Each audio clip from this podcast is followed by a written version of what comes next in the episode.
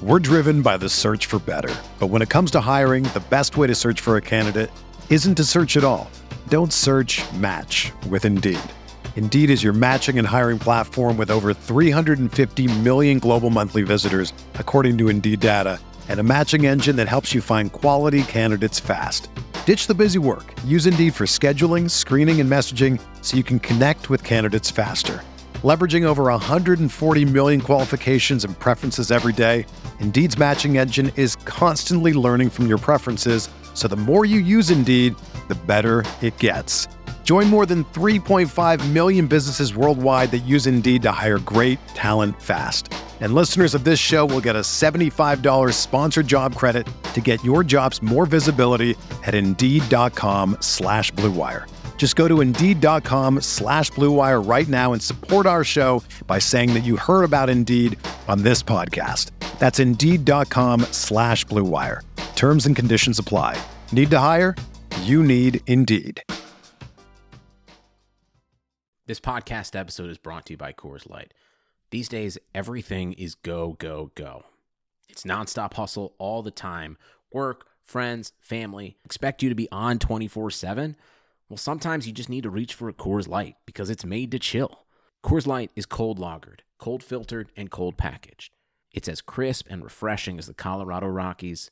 It is literally made to chill. Coors Light is the one I choose when I need to unwind. So when you want to hit reset, reach for the beer that's made to chill.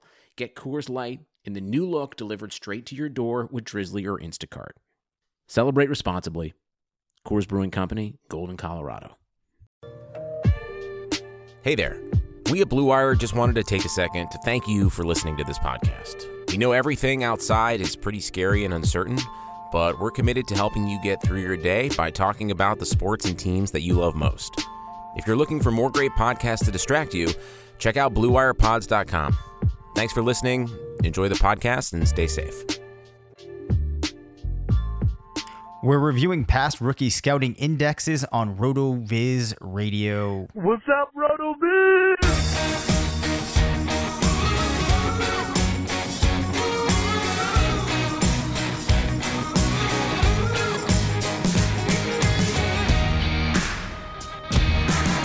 Back to RotoViz Radio, brought to you by Bet Online. I'm Dave Caban, Senior Fantasy Analyst at RotoViz, joined by the Editor in Chief of Fantasy Labs, part of the Action Network, Matt Freedman. Uh, we hope that everybody out there is managing to stay healthy and doing well. Uh, Matt, we planned on popping right into this episode, seeing as uh, we kind of went through your finance podcast um, collection Yes. to start off last week.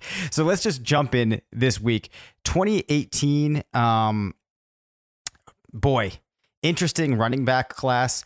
Um, this is another one actually, kind of like 2017, in which it would be hard to have too many things that you quibble on with how this list was put together as it went. Uh, and again, if you didn't listen to last week's episode, the Rookie Scouting Index, also known as the RSI, is where we go to more traditional scouting, film watching outlets, gather up their rankings, normalize them, put them together to get a sense of which players the scouts think are the best at each position. So it went Saquon Barkley, Derrius Guice, Sony Michel, Ronald Jones, Nick Chubb, Kerryon Johnson, Rashad Penny, Royce Freeman, Mark Walton, Nyheim Hines, Kalen Ballage. I think it's actually interesting here to some extent. You know, I have to say that they did better than RotoViz did.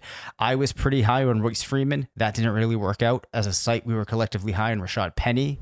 That did not work out. Derrius Guice, certainly you can make the case that injuries impacted him there. Um, Nick Chubb, we did have a little bit higher, which I think, you know, in retrospect makes sense. Ronald Jones still kind of remains a question mark, though. Um, given this list, do you see any major problems with this in hindsight? Um, yeah, I don't know. So I guess it's it's a couple things. One, it would depend on what you want to use this list for. If you want to try to use it as a um a predictor of draft position, uh, Yep. or if you want to use it as a predictor of uh, NFL production. Um, but I think that uh, I don't know. Like I think Rashad Penny should be higher. Like I don't want to. I don't know. It's hard. like okay with wide receivers um like on last episode i was really dismissive sort of immediately of um corey davis but um you know like Yep. i think it's a little bit different with wide receivers um because i think that position like the production you see there is a little more predicated on skill versus opportunity um whereas with running backs i think it's just much more based on opportunity and uh, Yeah. also, like we've had only two years of uh, action from these guys, and so I don't want to write off any of them just yet. Um, but yeah, I mean, like I'm still okay. It's not as if I'm optimistic on Rashad Penny. Like I think he's going to bust out, but uh, like I don't think that means any optimism that was surrounding Rashad Penny was wrong. You know what I mean?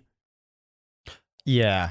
Um you know, it's tricky I think with Penny and Jones because we've both seen points where they do get some opportunity. Sometimes they've managed to harness it, sometimes it's kind of been squandered.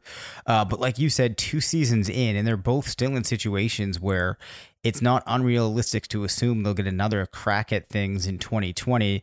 You really kind of can't write them off.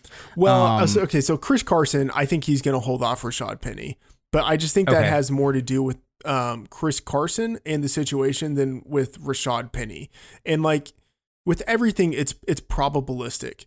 So even, which uh, it's it's good and bad, but like even when we're wrong, that means that like we don't know exactly why we were wrong. Like part of it was probably like uh, faulty logic or faulty analysis or bad process or whatever, but part of it is also just randomness. Like Derrius Guice, a lot of that's randomness. Um, Yep. you know, so it, it's hard to know how to interpret um, the results of what we've seen with these guys in the NFL and then like apply that in a backwards looking manner to uh, both like to the RSI and then also to like our own personal projections.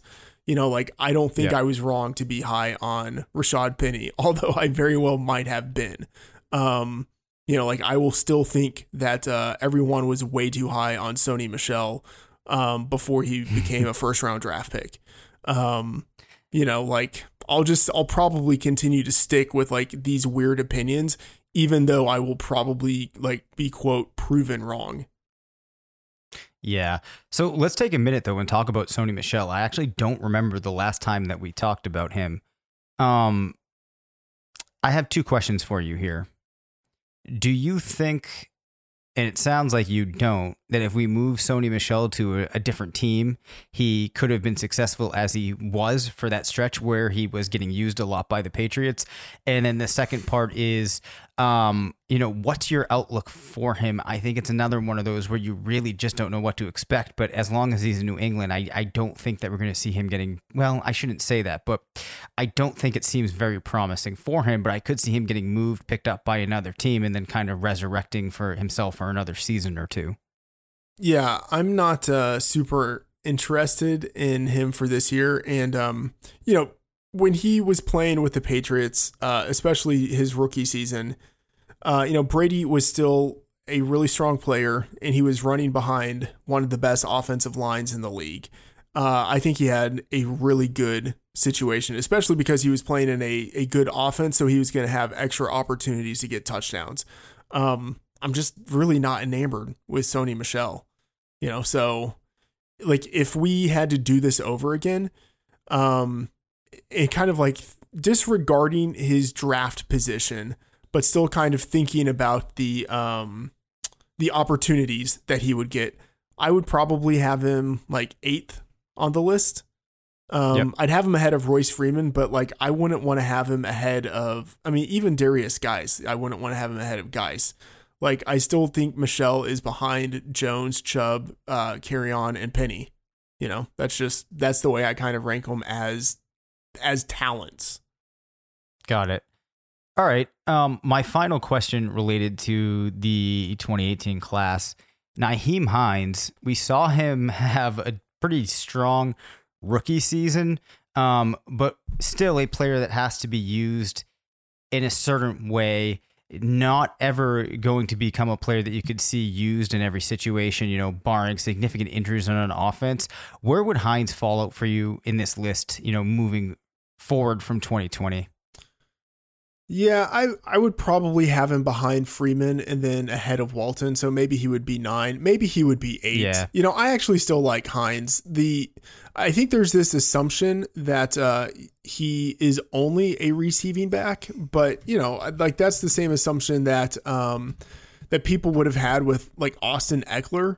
Uh, like for his first two seasons, the the difference is that Ekeler was always much more efficient running the ball than Nyheim Hines has been. But um, I don't know. Like there's I think there's always the opportunity that someone like Hines can be a better runner than than we expect. Fair enough. All right, let's uh, transition over to wide receiver. So this list went Calvin Ridley, Courtland Sutton, Christian Kirk, James Washington, Anthony Miller, DJ Moore, Michael Gallup, Auden Tate, Dante Pettis.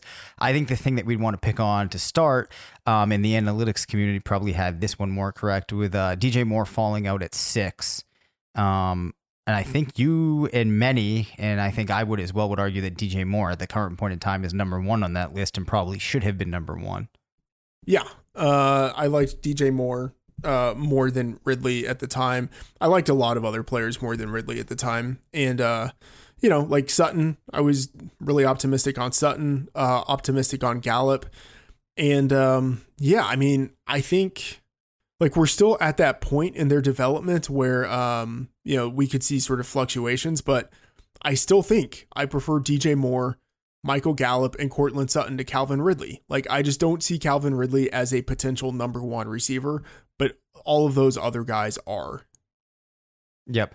Um, and does the situation that Kirk's playing in worry you now? Granted, we did talk a little bit about Arizona last week. Um, but don't you feel that it's going to be hard for Kirk to assert himself, at least in the next one or two years, given DeAndre Hopkins being in Arizona and some of the other players that they have? Or do you think that Kirk is good enough that the other players in the depth chart he can keep suppressed?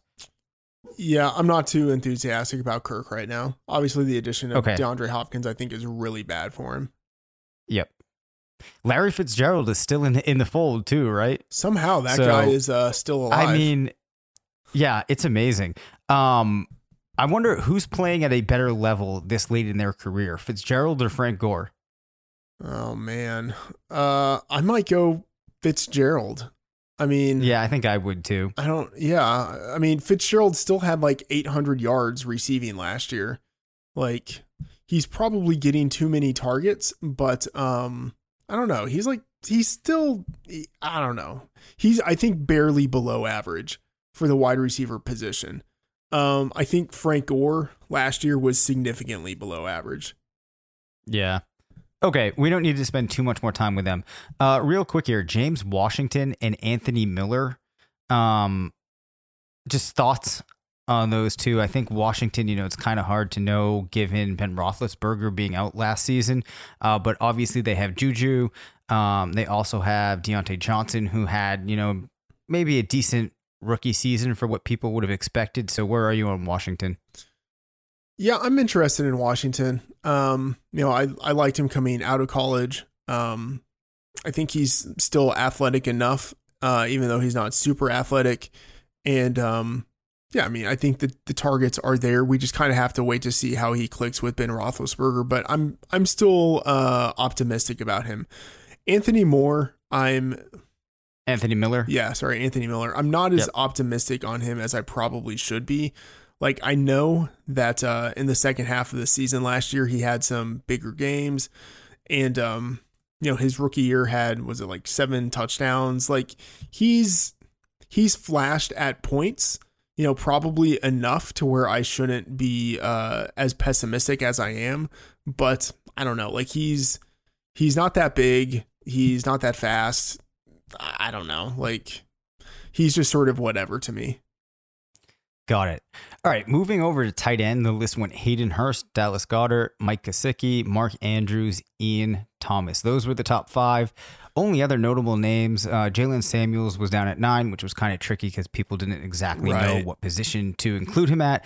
Then you had Chris Herndon at 10, Will, Dis- Will Dissly at 13, who, if you just look at what he's done in the games that he's been in, has been fantastic. Uh, I think for you, were you, I actually don't remember, as high on Mark Andrews as you are now, would you have had him closer to that top ranking? Okay. Yeah, he was he was my number one. Uh, well, sorry, behind um behind Goedert. Uh, but Okay. but then I liked Andrews and then Gesicki. I liked a lot of the tight ends in this class. And actually, what's kind of notable is that um I was super down on Hayden Hurst, and I really wouldn't have thought that he actually did have a chance to uh, be the first tight end off the board. But um, I mean, the RSI came pretty darn close to nailing the draft order of the top five. Like it actually Yep. might have gotten it exactly right, which uh, is is pretty impressive. Yeah, that is. Um, the other interesting thing too about Hayden Hurst wasn't Hurst selected by Baltimore prior to them selecting Lamar Jackson. Yeah, I mean, yeah, they took Hurst, uh, you know, in the first round, and then traded back Yeah. into the first round to get Lamar Jackson. Yeah, that's pretty incredible. Yeah, All right. Um, I think the other thing here too, Goedert at two. Um, it's hard to say given the fact that he was taken by the Eagles and has been playing behind um, Zach Ertz. So you know it's kind of hard to rule whether or not that was a hit or a miss. uh, that was a total hit. Goedert last year was uh, still like a top, like top ten, top twelve fantasy tight end, even though he Yeah. was like the number two tight end on the team. Um, you know, I think he could get even more playing time this year. Um, you know, and Ertz is, you know, eventually going to tail off, and like Goedert's there to be the guy when they need him. Um, you know, Yep. like six six hundred yards, five touchdowns in his second season. Like OJ Howard wishes he had that type of year. Yeah. Okay. Um, the quarterback class was really interesting. Uh, Sam Darnold, Josh Rosen, Baker Mayfield, Josh Allen, Lamar Jackson, Mason Rudolph. I think I can see why Lamar Jackson. I don't think that this is one where analytics people really were all over Lamar Jackson either. Um, Josh Rosen, probably a miss. Um, Uh, Sam Darnold, like I guess I I don't know. This is this is kind of a confusing one too. At, at this point, I'm still not even really sure how they should be ranked. yeah. Um, people had Lamar Jackson higher. Um, let me let me rephrase that. Uh, I had Lamar Jackson higher, um, but like I think I had him number three, and um, yeah, I mean it's because he was a 21 year old Heisman winner who could you know get yards with his legs. Like, I mean that's sort of separate from what he might mean in the NFL, but uh, I felt pretty sure that he was worthy of a first round pick. Um, but I I believe I had Darnold number one, um, Mayfield number two, Jackson number three, Rosen number four, and Allen number five. And um, you know, in retrospect, I was I would say I was too low on Allen, but he's just the type of guy I'm going to be too low on. Like even if he um has decent fantasy production, I just I don't know. Like the difference between Allen and Jackson is that I think Jackson is actually talented. And Mhm. like I think he you know, he was 21 years old. Like he could develop into uh I think someone you could win a Super Bowl with. You know, Allen was I believe 23 when he was entering the league. Um maybe I'm wrong on that, but like he was definitely uh older than Darnold, Rosen, and Jackson, who were all 21 year old uh, rookies. You know, I just, you know, I didn't have the faith in him, and um, he was, you know, inconsistent, uh, inaccurate in college, and we've seen that in the NFL. Like, even if he's producing as a fantasy player, like I just don't want a Blake Bortles type of player on my team. Yep. Fair enough. Uh, well, we need to look at uh, 2019, but before we do, we're going to take a quick word from our sponsor, Bet Online. With currently no NBA, NHL, or MLB, you might think there's nothing to bet on. Well, you'd be wrong. Our exclusive partner still has hundreds of sports events and games to wager on, or let them bring Vegas to you with their online casino and blackjack all open 24 hours a day and all online, including their $750,000 poker series. If you're into props and entertainment betting, you can still bet on Survivor, Big Brother, American Idol, stock prices, and even the weather. Visit their website to join today to receive a 100% welcome bonus with your first deposit. Be sure to use the promo code BLUEWIRE. Bet online, your online wagering experts. Matt, have you ever bet on the weather? No, I have not. It's uh, just not the kind of thing I would do. I, I like to burn my money in other ways. Okay. All right. For 2019, what do you want to talk about first? Running backs or wide receivers? Uh, running backs. All right. So, oh, wow. This is an interesting one. Number one was Josh Jacobs. Number two, Damien Harris. Number three, Devin Singletary. Four, Montgomery. Five, Miles Sanders. Six, Darrell Henderson. Seven, Benny Snell.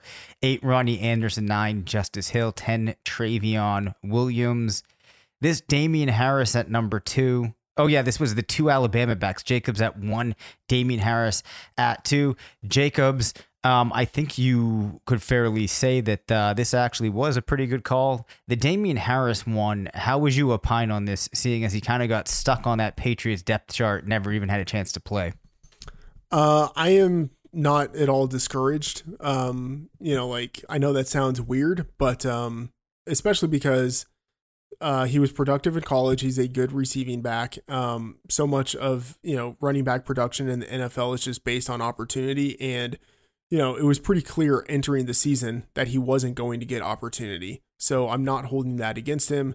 Um, we saw years ago uh, with Stevan Ridley and with uh, Shane Vereen. Like both of those guys were drafted in the same season as uh, like second and third round picks. They played behind like Danny Woodhead and BenJarvus Green-Ellis. Uh, neither one really got much action in their rookie seasons, and then they came on in their second years. Uh, I think Damien Harris has a chance of doing something like that, whether that's this year or next year. Um, I don't know. Something just kind of feels like the Patriots wouldn't have drafted him in the third round if they were totally satisfied with with Sony Michel uh, and what he had done for them as a first rounder the year before.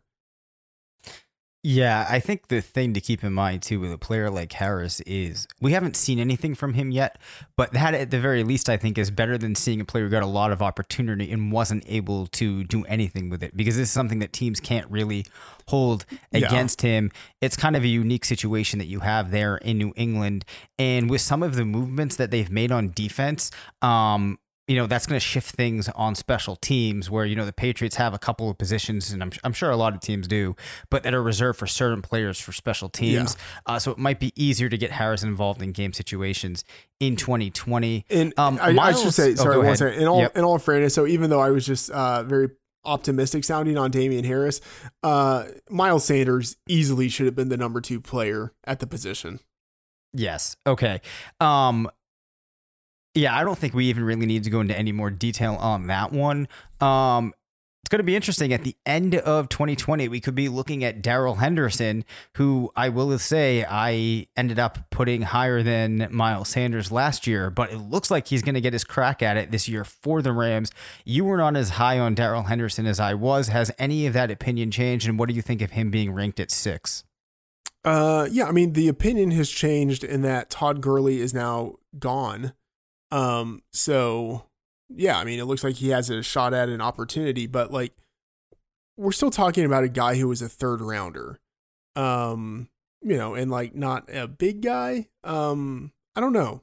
Like it wouldn't be surprising if uh if the Rams drafted a running back in, you know, like the second or third round this year. Like that just that wouldn't surprise me. And then it's Yeah. like Darrell Henderson, are we really that excited about him? And even now, like even if he is uh the lead back, like I still think Malcolm Brown is gonna mix in quite a bit. So, you know, like I, I think we all see the potential Darrell Henderson has. It's just like a big question as to whether he really gets the opportunity. Yep. Um, the only other running back I'll ask about so we can fit the rest of these in, Justice Hill was at nine. I know that you liked Justice Hill. Um, given what you saw last year, do you think him falling at a ranking of somewhere around around nine makes sense, or uh, you know, is there any any more optimism optimism remaining for him? Yeah, I'm still long term optimistic on him. Um, you know, it's hard to know what to do with Benny Snell. Rodney Anderson was talented, but you know, late round guy, uh, injury issues, and then injured last year. Uh, I, I, think he'll. I think there's a chance he'll could be the guy there in um in Baltimore next year, not 2020, but 2021. Got it. And then at some point this offseason, I want to talk about Bryce Love quickly, but let's talk about the wide receivers. So DK Metcalf actually ended up at number one N'Keal Harry at two. AJ Brown was down at three, Marquise Brown at four, Hakeem Butler, Kelvin Harmon, JJ Arcega Whiteside, Deebo Samuel, Parris Campbell, Riley Ridley, and then Andy Isabella, Emmanuel Hall, Terry McLaurin, Mecole Hardman, Jakobi Meyers. Um, I think that that Metcalf pick at one at the time, you didn't know what to make of it. Boy, Metcalf had a tremendous rookie season. Obviously, AJ Brown was fantastic. N'Keal Harry, we talked about before, I think, or actually, I might have been talking to somebody else about this of the fact that, you know, perhaps Brady leaving allows him to have more opportunity in 2020 because it looked like Brady did not want to throw it to him. Um, Hakeem Butler at five is probably the the most egregious here. Um, I don't know your your thoughts on this class. Yeah, it's hard to know what to make of um what to make of Harry, but uh I don't know. Like I yeah, I mean DK Metcalf I think he was he was such a polarizing player last year because you could tell the upside that he had, but you could also see how um it it could go horribly wrong if he was asked to do things that weren't in his particular skill set. And then given how far he dropped in the draft, um, like remember, I mean, last year, like we're looking at the list here, it was a pretty loaded wide receiver class. So yeah. given how far he dropped in the draft, like we were thinking he might be the number one wide receiver taken, and he was the last pick in the second round. You know, I still had him ranked uh, in you know fantasy rookie draft rankings. I had him behind a lot of other guys, and um, I mean, maybe it's a mistake, but I don't know. Like at some point, like the NFL market tells you what it thinks about guys. And even though uh, I thought DK Metcalf was talented, like I still thought all of the other guys drafted ahead of him were also talented. So like there wasn't any way I was really going to put DK Metcalf ahead of like Deebo Samuel. Like, and I know that might right. sound weird, but like Deebo also had a really good year last year, you know. So I was fine being being relatively low on DK Metcalf. And if I had to do it over, like if I know his draft position and I like I know everything about him, I w- I would still put him relatively low. Yeah, I think that's fair. Um Hollywood Brown, I know we were both critical of how highly he was drafted last year. Had severe questions about him. He did get off to a good start in 2019, then things kind of tapered off um, in comparison to our initial expectations for him, do you head into 2020 valuing him as a better prospect, or uh, do you think that we kind of were correct? No, I think he's better. The only question that I had about him was speed. That was like that was yeah. literally the only question. Um, you know, I know like he wasn't a uh, like a big market share producer, but I thought he was productive enough in college to um like to make it work. But um, the only question was speed. Like if, if he had been okay, so he was 5'9, 166 pounds. God, that's so small, 166 pounds. Like if, yeah. he, if he had been 6'2 and 206 pounds, I wouldn't have cared about the speed, you know, but like if a guy is 166 pounds, he needs to be blazing fast. And we just didn't right. have verification of that. So like I was never in a position where I thought it would make sense to uh to be high to be high on a guy like that. But you know, like once he was drafted in the first round, like I had to have him as a dynasty first rounder for rookies because I mean he's a first round wide receiver uh, with a lot of production, you know, or enough production. Yeah.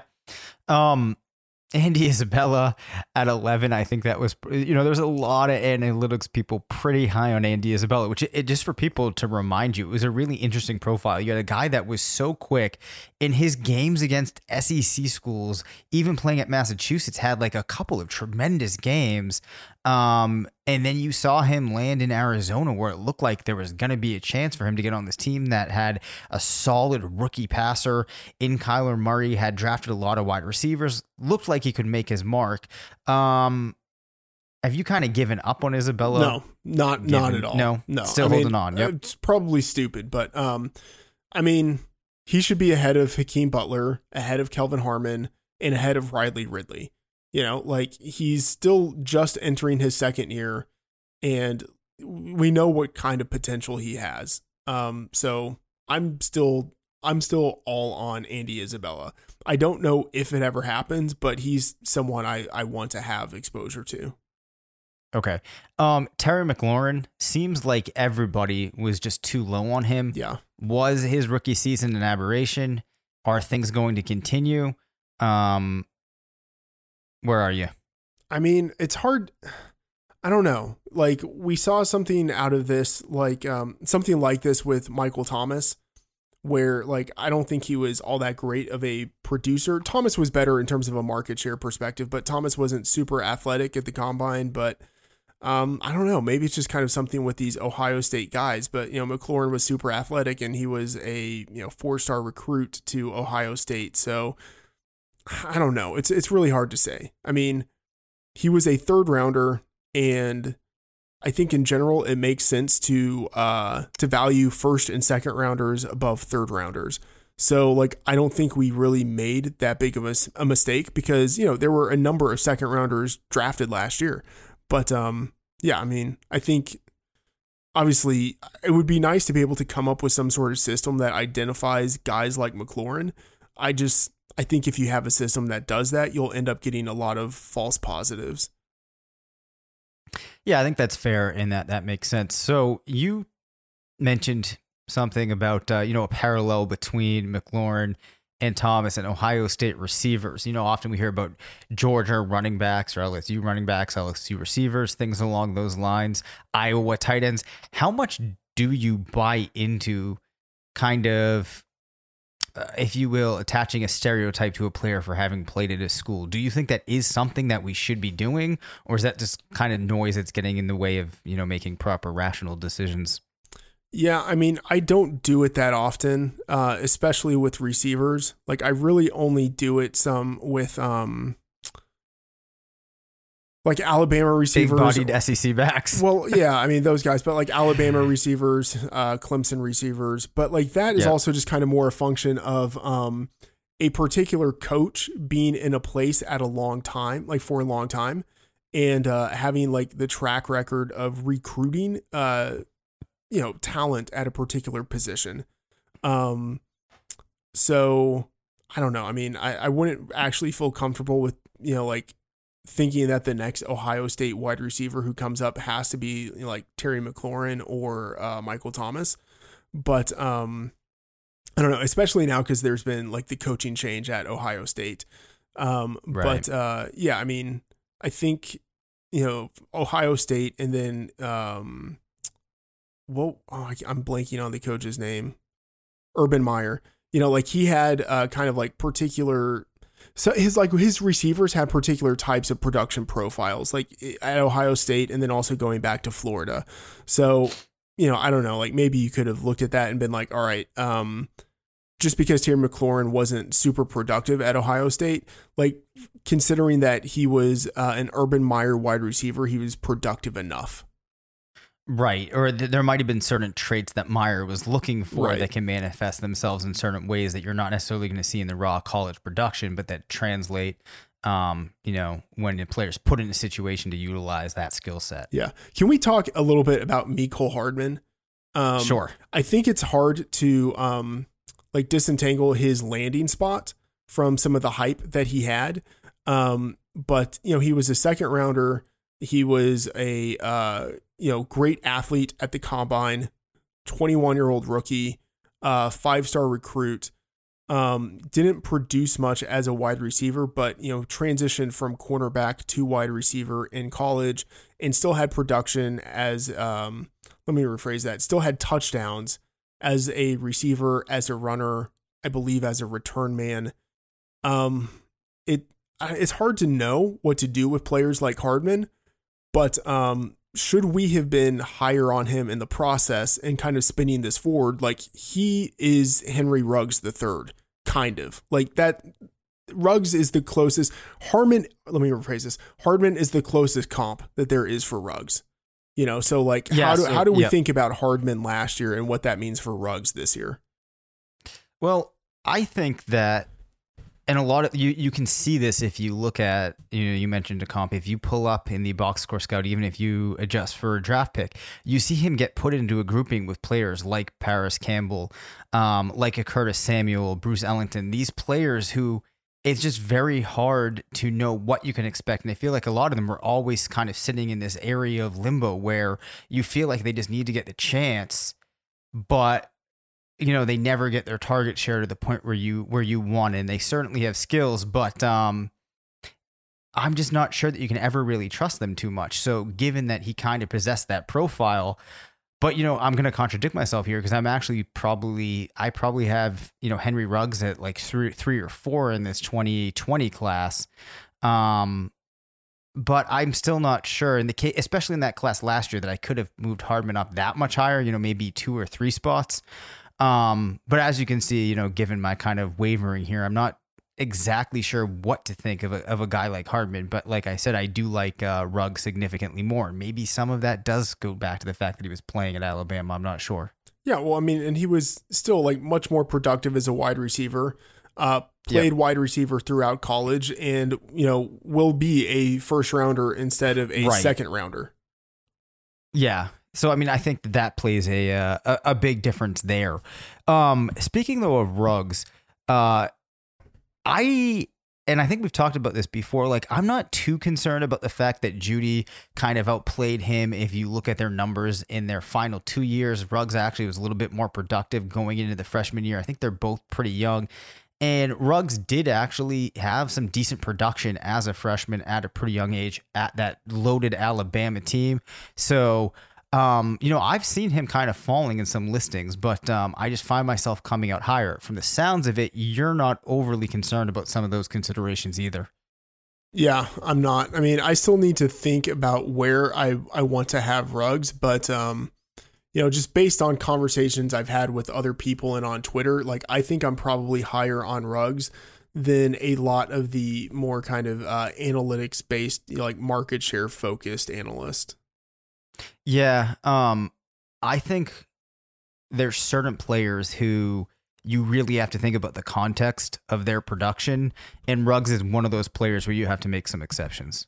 Yeah, yeah, exactly. Yep. That's that's where I am, and so I will probably have him as a uh, as a top six player in in uh, rookie drafts this year. Top six overall. Wow. So that's actually pretty high because I mean, um, and we'll have to talk more about the running backs, but I mean, obviously you're gonna have Jonathan Taylor super high. I'd imagine J.K. Dobbins. I know that you like DeAndre Swift, so he's probably pretty high. Yeah, I just I need to think about it a little bit, but um, yeah, I I mean Swift and Taylor will probably be the top two for me. Uh, I'll Mhm. have Jeudy up there. I'll have Lamb up there.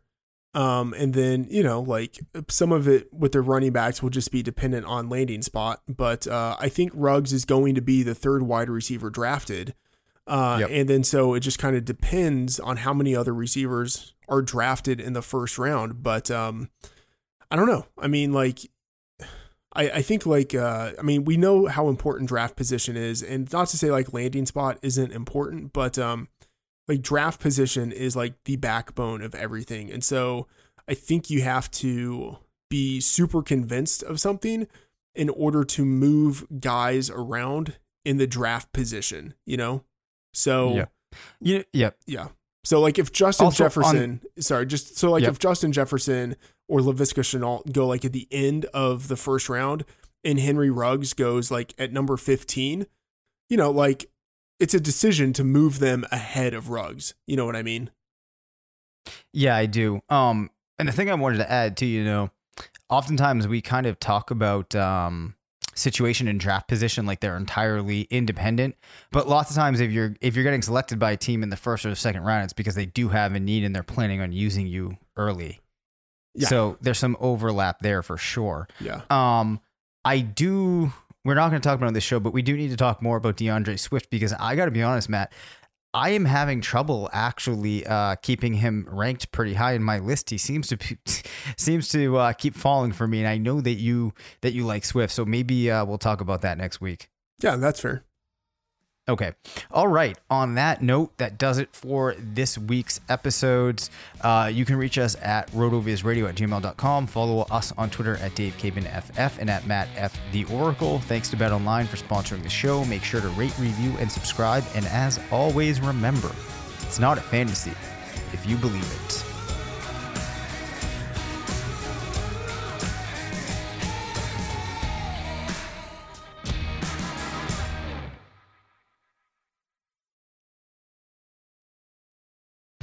Whether you're a world class athlete or a podcaster like me, we all understand the importance of mental and physical well being and proper recovery for top notch performance. That's why I'm excited that Unifyd Healing is sponsoring this podcast. Unifyd Healing is a new and super innovative global network of wellness centers powered by Energy Enhancement System, or EE System. If you haven't heard of the EE System, you'll want to listen up. This technology promotes wellness, deep relaxation, purification, and rejuvenation. In hundreds of locations across the globe, access to a center is easy and affordable. Interested in experiencing the EE system technology for yourself? Go to unifydhealing.com slash bluewire to learn more and find a center near you.